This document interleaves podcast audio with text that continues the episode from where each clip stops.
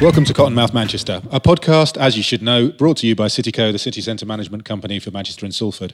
I'm Vaughan Allen from Cityco, and today I'm back with Jonathan Schofield, our first returning guest, historian and editor of Manchester Confidential. This time not to talk history, but the present.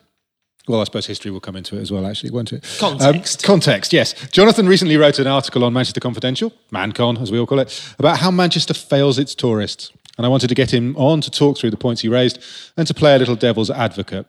One of the reasons it struck a chord was that so much of what he talked about in the article is in areas that Cityco is or has worked on. So let's start with the thesis, and then we'll move obviously to Yeah, yeah, antithesis and synthesis, yeah, yeah. and you know reach a yeah, pleasant yeah. agreement. Um, so Manchester's a massively successful tourist city. Over the last five years, it's, it's grown and grown and grown, out of all proportion with its neighbours. But you think it could do more. So, No, exactly. so take us through your thinking. Yeah, well, exactly. The point of the article was we have reached a sort of macro level of success now. So we've got enough museums, enough art galleries. Argument, uh, you could argue we could do with another sort of Belle Vue almost, another theme park. As- a a zoo, safari park. Yeah, yeah, well, something like that. Something that's a bit more popular culture rather than we do tend to have quite a lot of things which have been a Popular uh, culture, art galleries, a- a- a- museums. A, gallery devoted to popular culture. Now, where Yeah, does that idea yeah. come? Yeah, yeah, yeah. Not a gallery, maybe. Maybe a ride that isn't a small Ferris wheel near near near some heritage locations. But the, the the thesis was what we need to do now is look at that real real attention to detail because we still have these issues, and it's a big issue. Certainly on a Sunday morning, certainly in certain weekend mornings, certainly in certain tea times on the weekend where we we aren't still as tidy and neat and pristine and well managed as lots of other of our tourist city rivals. Now, I'm not saying directly Leeds or Liverpool or Birmingham. I'm talking more the European standard, Northern, Europe, Northern European standard, and we are Northern European despite Brexit, whatever. We still are in Europe. Um, Copenhagen, Stockholm, Aarhus, even. Um, where could I go? Gothenburg, Berlin, uh, Bergen in Norway, where true. True, they are massively wealthier societies in terms of individuals because they're very tiny countries compared to Britain's 63 million. Well, Sweden's the closest with 9 million. But we do need to just iron that out a little bit. And I came up with two ideas if you think about it. There's one that is a direct council thing, and maybe, and they have changed, and it is better. But there is still needs that little bit of wayfinding. How do we get around the city? That little thing about making sure Parsonage Gardens is always beautiful just next to us here, rather than it's just beautiful every now and then when it's looked after. And then the other one, which I think is the biggest one, is personal responsibility. And this needs to be forced home. Now, I don't actually know the legals on this, so maybe Vaughan, you can help me. Ah, is there a is it an insurance problem? Why don't all the little companies and cafes and bars and shops clean out the back of the uh, out of their premises and scrub the floor in front of them? Why don't they? I mean, I think that is the step we need to take. Personal responsibility. Uh, so that's personal responsibility, I guess, individuals, and the corporate responsibility for companies to, to pick it up as well. Yeah, but individuals, you, you got to be careful with individuals because I, I love it when people say, "Well, people shouldn't throw a litter in the first place." No, of course they shouldn't. That, but that's where it dies. That argument just dies then because they do. Yeah, but I, I think it becomes a, a vicious circle or a virtuous circle going in the other direction because um, you know that uh, I mean the, the broken windows theory in New York was being disproved in an awful lot of ways, but actually that combination of litter on the floor, somebody dropping a bit of litter on the floor leads to other people dropping litter on the floor, which leads to graffiti, which leads to whatever, and and other crime as well. You know, it all makes sense and for all that academics have disproved it on numerous occasions, it feels to most of us who live in urban environments that actually that makes an awful lot of sense if things are being kept clean. That you know, um, I think well, it- well, well, just to interrupt there, I mean, I always said this. I've always said this, and and it, and I think the attitude has changed generally. But about ten years ago, or something when we did a lot with Castlefield, and I think at the time there was some book promotion where they made these very complex flower arrangements of bookworms and everything like this, and they put them in Castlefield, and people saying, "Oh, they'll be vandalised in two minutes." Well, they weren't because they looked beautiful. So if you make the place look beautiful, then people will tend to respect it as such. and there's always the wonderful example of Ordsall Hall, Yeah, yeah, which yeah. of course is in the middle of one of the most deprived um, estate estates in the country, and is so looked after because the people in that estate. It is their pride and joy as well, and and and I think Salford Council has done an astonishing job, and, and people who run Ordsall have done an astonishing job with with developing Hmm. those community links. Um, I mean, I think going back to it, I think you're right that we we went through a situation, particularly around cleanliness, about three four years ago after the first wave of cuts, and I think most people at Manchester Council will agree, uh, where things started to get not very good at all in, in the in the city. Um, and there's been a lot of the work over over the last two years, not least through outsourcing through Biffa to try and improve that. Some of that comes down to bureaucratic things as much as anything else. Um, you know, actually targets that were set to say that bin shall be cleaned at nine o'clock in the morning at five o'clock in the evening, whether that bin was empty or full, as opposed to saying that bin should always be empty. And so there's some really basic stuff which people I think just don't. Fle- yeah, it is, and I think I think that's that's worked through a lot over the last couple of years, and particularly we've noticed bin collection. Uh, things like street washing have improved substantially over the last uh, over the last year, particularly. Due respect, you know, after a major event in the city centre now, that is cleaned quickly. Yeah, which and, it didn't used to be. And whether it's a a, a positive event or a negative event, mm. I mean, hmm. when when you uh, uh, looking back to um, one of the f- few great things to come out of the riots um, the speed with which uh, the streets were cleaned up after the riot was was utterly astonishing. Yeah. But you but you do look after all the parades, Manchester Day Parade or whatever, mm. and you're almost to a New York level of you see the street cleaners actually following up the parade Im- immediately, um, which is which is very useful. Um, I think it will be interesting to see. But, but, do you think do you think there's still a, a, a consciousness of it's not just down Deansgate, it's not just down Market Street, it's also back Piccadilly. It's also the little alleyway just here between Deansgate, between Blackfriars, not between Blackfriars, between Parsonage and Deansgate. I mean, that's a shock. It's shock. That's a hellhole. It's a hellhole. It's outside your office. Stinks of. It, it stinks of somebody some, urinating. Very unpleasant. Yeah, it does. Um, I think. I think it's very, very clear that um, while rotas have, in, have uh, improved and cleanliness has has improved substantially over the last year, eighteen months.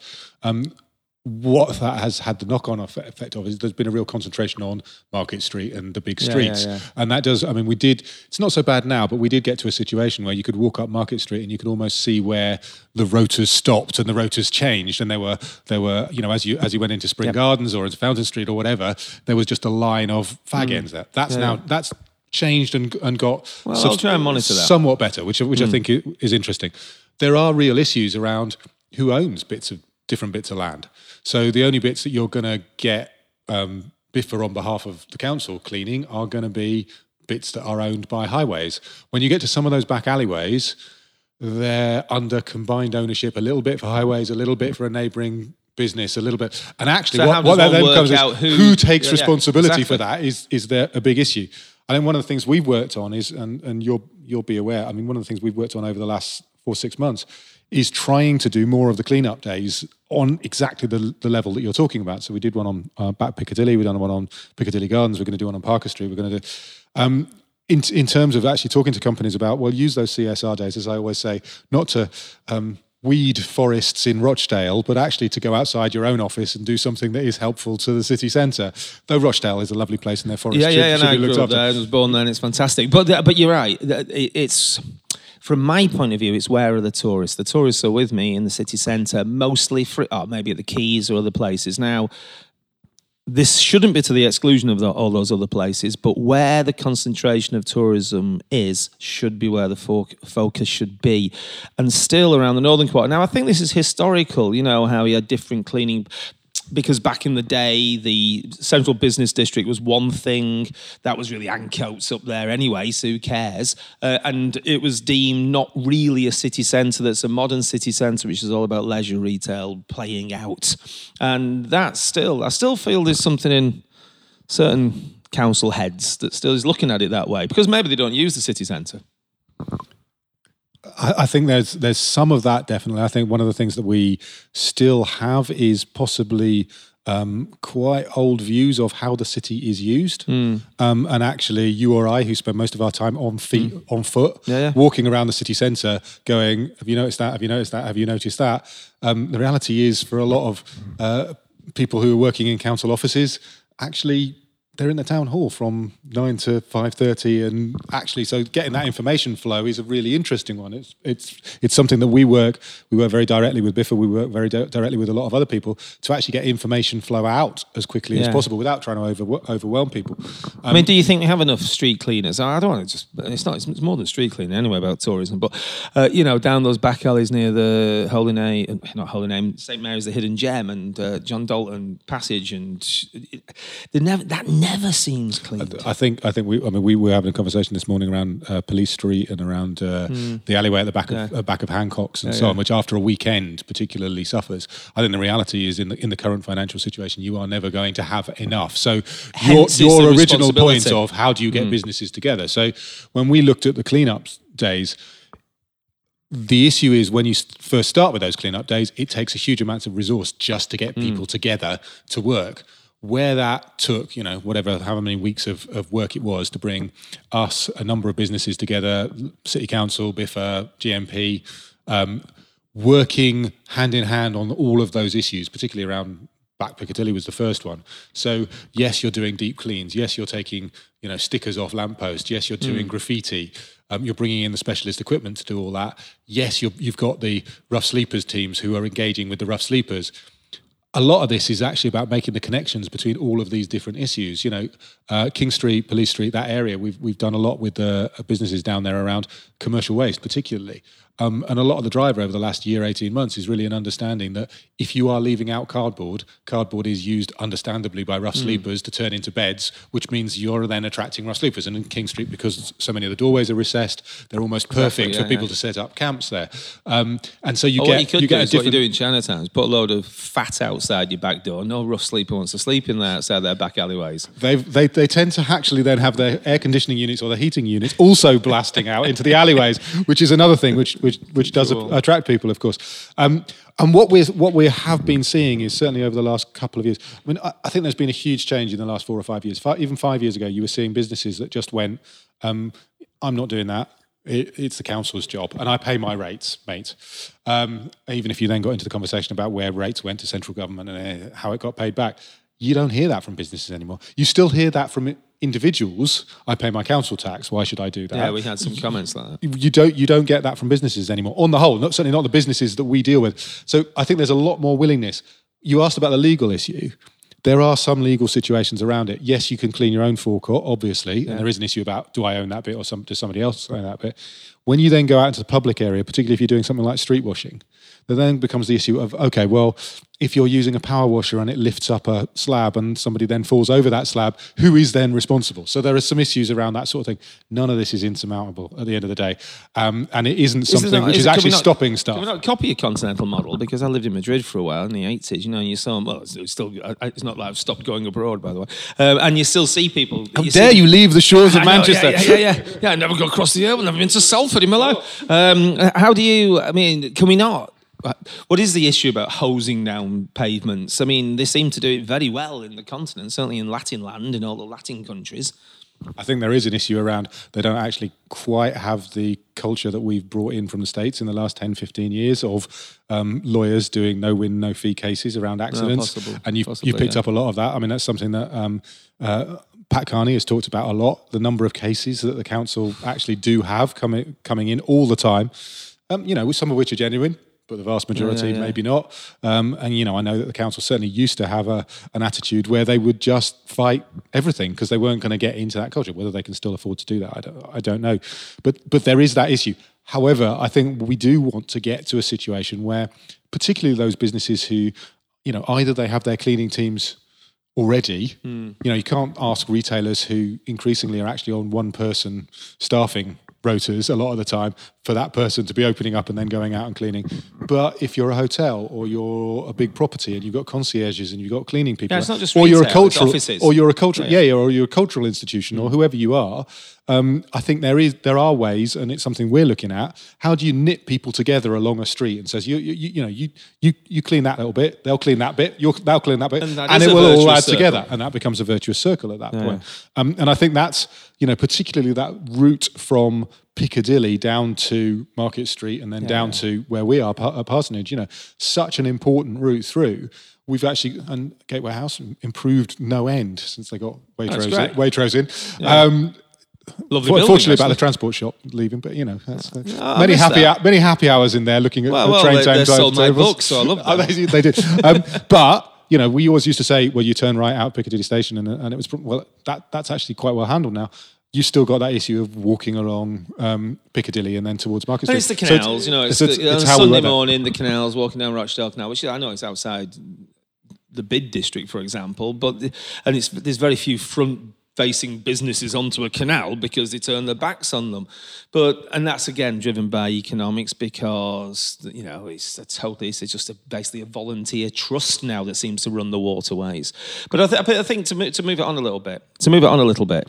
Um, that's the basic keeping the streets clean. It's then what we do, what, do- what, what, what we do next. And I do feel that Manchester's bad on wayfinding, but secondly, it's particularly bad on telling its own story unless you got me as a tour guide being hired, which I'm very happy about, or you buy my books, which I'm very happy about. But just just walking around, you know, there's nothing in Albert Square, there's nothing in Exchange Square to say what was there. There's nothing down Market Street, and these are important places. There's the odd blue plaque put up by other people. But in every other city, or most of the cities, certainly tourist cities, you do you would have in St Anne Square something telling you about St Anne Square, and we don't have Spell any right. of that. Yeah, spelled without an e, please, for God's sake. Yeah, we, we don't have any of that. Yeah, and I think uh, there is a project underway with um, TFGM at the moment that is Oh, looking right, at way, wayfinding generally, but that is that is looking at um, you know how people do get around the city. And I think one of the things that we've had is you, it's very noticeable. You know, Spinningfields actually has good signage. Um, and Consistent sign. and consistent signage. Uh, the Northern Quarter does as well for an entirely Yeah, yeah. different project 15 years ago. Yeah, Um, talking talking to Hayley Flynn, who will be the next uh, uh, podcast after this one, you know about the history of those street Mm. names and, and how those street names were involved. And I think there are there have been individual projects, individual Castlefield, you know, as well. There are individual projects in individual That's areas. That's the only one with It's the How boards. do you tie these areas together? Mm. Um, and I think that that was the. You know, you, you keep plugging your books, so I'll, I'll plug ours as well. Um, you know, that was the motivation for the, the King Street history that, that we worked on. Yeah. Um, was talking to Roger Ward at the Chop House Mm. about this is such an important part of the city. How do we get people to understand it better and get people to to to be more proud of it as well? And I and I think there was a missed opportunity there. And I uh, when we did the um, when we when the tram redevelopments were done, and I think there was some Yes. real missed history around Cross Street Chapel, particularly. Yeah, yeah, there were huge hoardings around that. There was huge interest in that stuff. Um, and I do think it was a real pity that those hoardings didn't have the history of the chapel. Not quite saying behind here are thousands, hundreds of bodies, you know. However, that was a big opportunity. Cross Street Chapel, people look at it now Well, and I they, I think, it's a building should- from, you know, whenever it's. a, a, a viewing of that archaeologically, and, and there wasn't at, at any point as far as well, I'm I mean, people don't realise that that's actually what Jorvik was originally. You could go down three levels into the site, see the bodies, see all sorts of things, and probably, you know, uh, it it was such a good PR marketing move for them years before they had the visitors centre where you can smell sheep poo or hmm. whatever. Yeah, exactly. Well, no, only a bit. But but I, I think it is so. So it's, it's keeping the city clean first, number one, which is the basic, I suppose, and that does involve now because of austerity, private businesses and private enterprise doing that. But then it is that next level, which is the prettifying it, and and it's the cosmetic nature now. So it is making sure Parsonage Gardens, St John's Gardens, the Sackville Gardens, Cathedral Gardens are, are are pretty beautiful most of the time. You know, not beautiful, pretty is what what we need. Nice hanging baskets, and then secondly, definitely having some history, interp- historical interpretation. And I know there is a way, there's a, a huge idea now that everything should be digital and it should be on your smartphone. I just simply disagree as a foot on the ground tourist guide. Absolutely, utterly disagree. You don't enjoy a city by being sat in Berlin thinking I'm going on a weekend break to Manchester and I'll experience it all through whatever I can get off the internet or off my phone. You, you make an anticipation for your visit there, and then when you're here, you want to walk it. And we got to keep that in our brains. Uh, that's the point where I think we're in absolute agreement. Uh, that as much as I enjoy um, the, the idea that augmented reality will pro- provide us with a, an entirely new view of the city or whatever, and I'm sure it will eventually. Um, you know, as soon as people start talking about it, it usually means that a couple of companies will then start trying to sell to people who don't quite understand it huge packages that never quite work. Um, I mean, I think we may have discussed this before, but the hosts uh, that we have, the ambassadors around the, around the streets, um, were launched either a month before or a month after um, the first digital totems went up, the Me Guides Yes. went up. Um, and there were a lot of conversations at that point of, well, why do we need hosts when we've got the Me Guides? Um, and very clear, quickly, it became clear that one of the hosts' major job was explaining to people how the Me Guides worked and what they needed to press. Yeah, yeah, and then of there were all yeah, sorts of issues about how do you keep that up to date, whereas actually keeping an individual up to date is, you know, relatively simple. People do have their ways where they come from, wherever they know the digital sites, Trip, TripAdvisor, whatever they're using, they know those sites. But actually, you know, we know with the hosts, 80, 70 to 80% of their interactions are with first time visitors to Manchester, and a very large proportion of those are foreign visitors to Manchester. It's not going to be you or I or No, our equivalents who broadly will you No. know will busk their way to roughly where they need to be and then find out where they need to be um, it is those and those personal interactions are really really important and i think one of the really powerful things that's happened over the last couple of years um, is this idea of the cultural co- concierge program. So that so that whether you're the concierge or the information desk in Manchester Arndale or in a hotel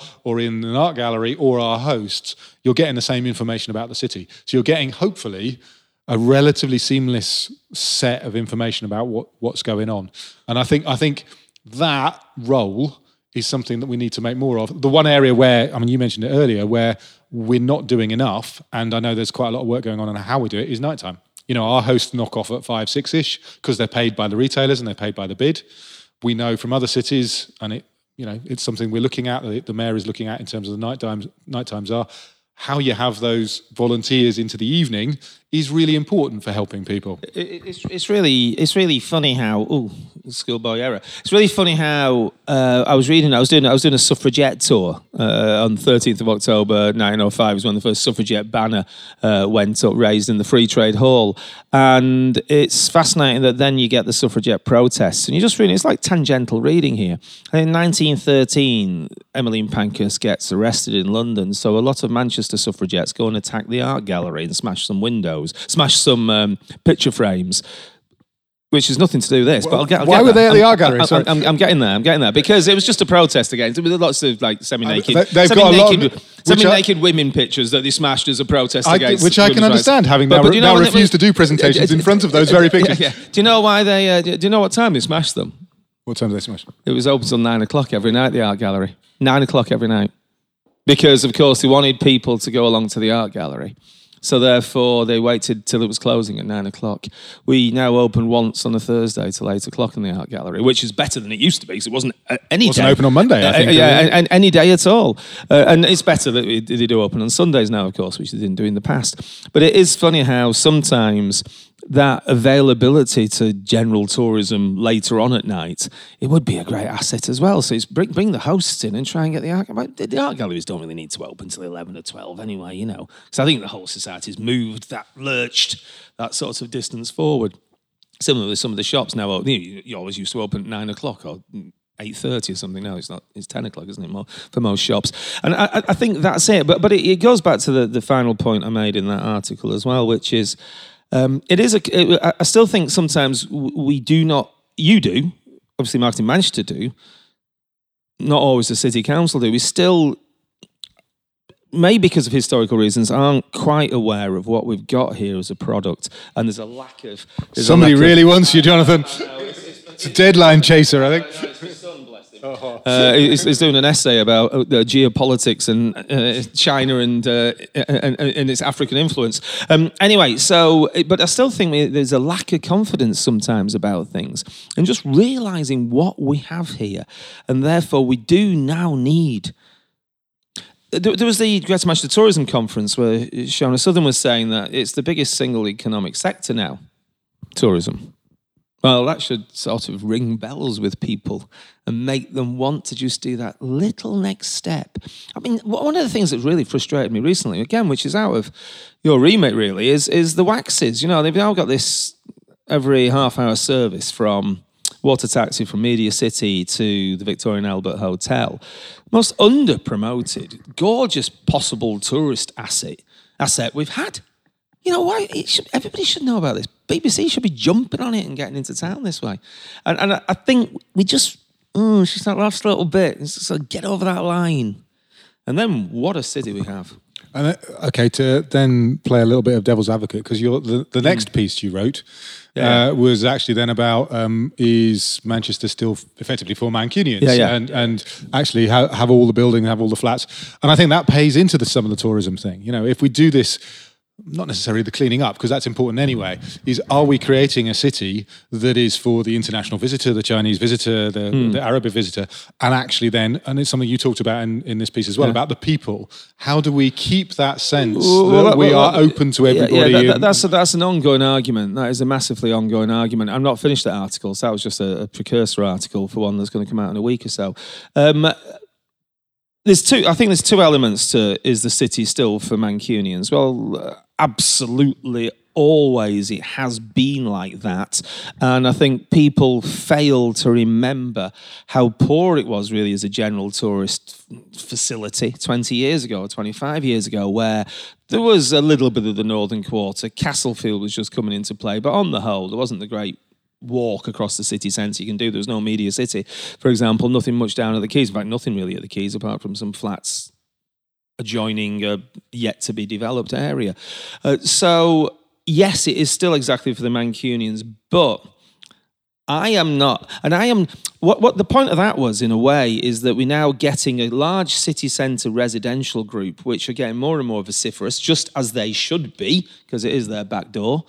But I think there's also something going on, which is what I want to pursue, a more political point, which is maybe along with the momentum and Jeremy Corbyn to take it that level, where we just feel that everything's about big business and it's not for us. Now, that, to my mind, my thesis will be this is not true.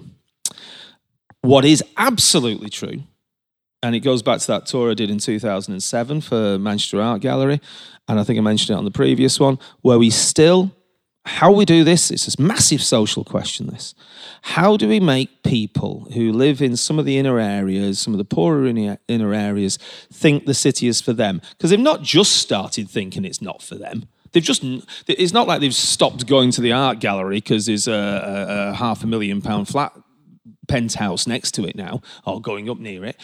No, it's it's we still make to need to make that leap where people do not think Manchester city centre. A lot of the Mancunians, Salfordians just over the river, other people from the region, they think it's for them all the time, not just for Piccadilly Gardens, uh, for the fountains when they work, and not for the Arndale, although they are working all the time, no one has to say, not for the Arndale, but this city is for them, and that is the leap we have to make. I, I think that was one of the interesting things. I mean, you'll obviously remember the Reclaim project that still yeah, yeah, goes yeah. on in an Exactly. independent charity.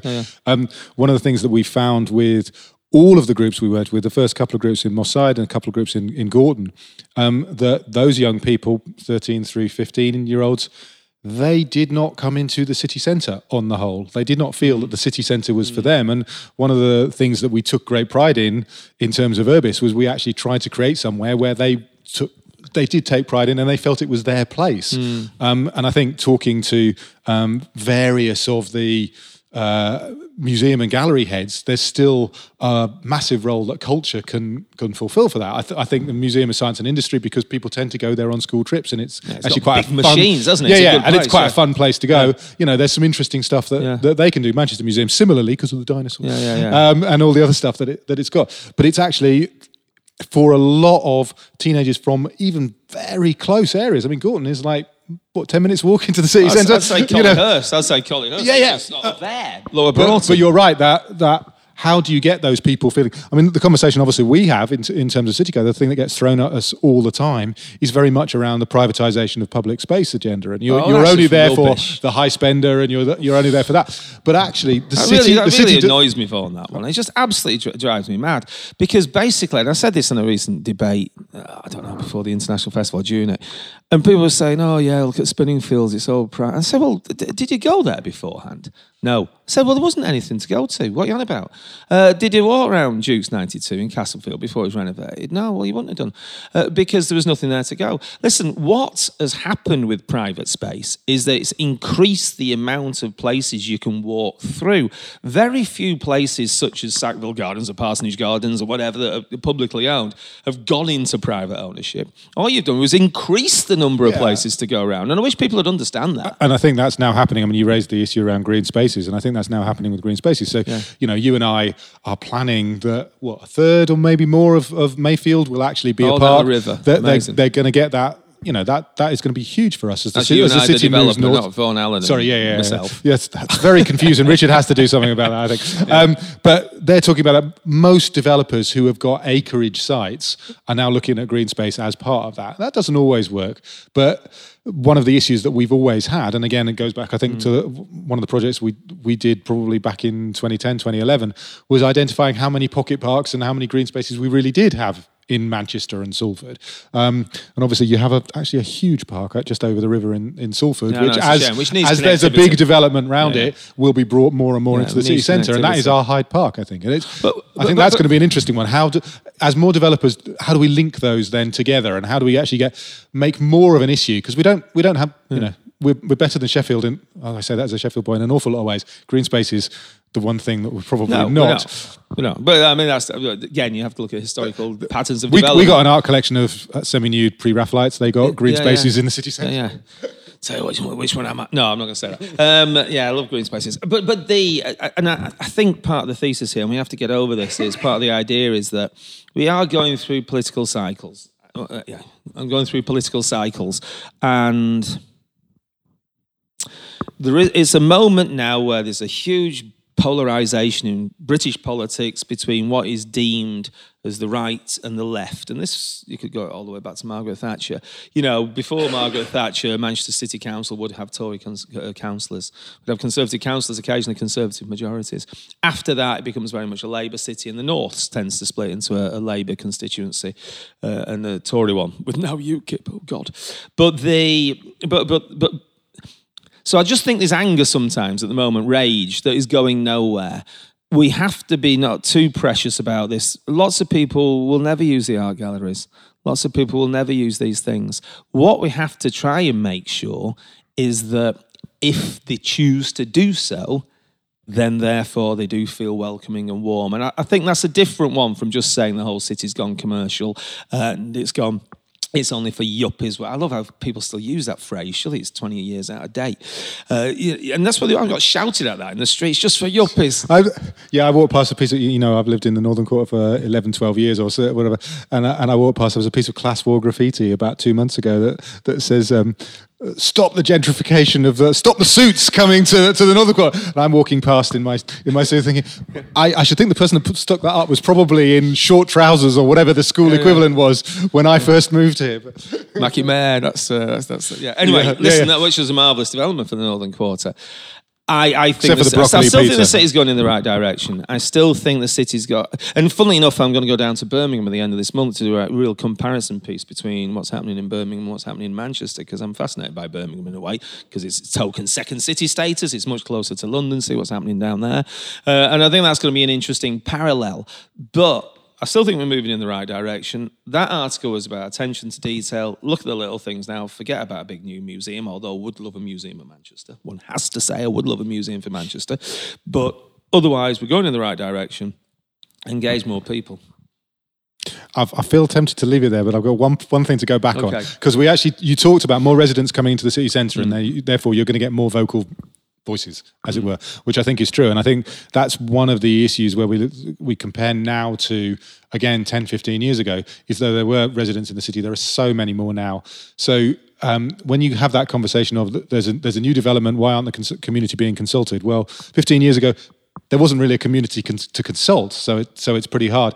But the issue still in the city centre is, and this is interesting when you talk to GMP, is you know in any other area of Greater Manchester, they will have high levels of community engagement because they'll have neighbourhood Yeah. watch or whatever. Getting into flats where you have Airbnb, service departments, you have transient people who are just in for six months or whatever it is, actually having long term relationships with those people in the way that you would in a Wythenshawe or a Collyhurst or wherever um, is very, very difficult, which means, of course, you get a small number of people, some of whom are great.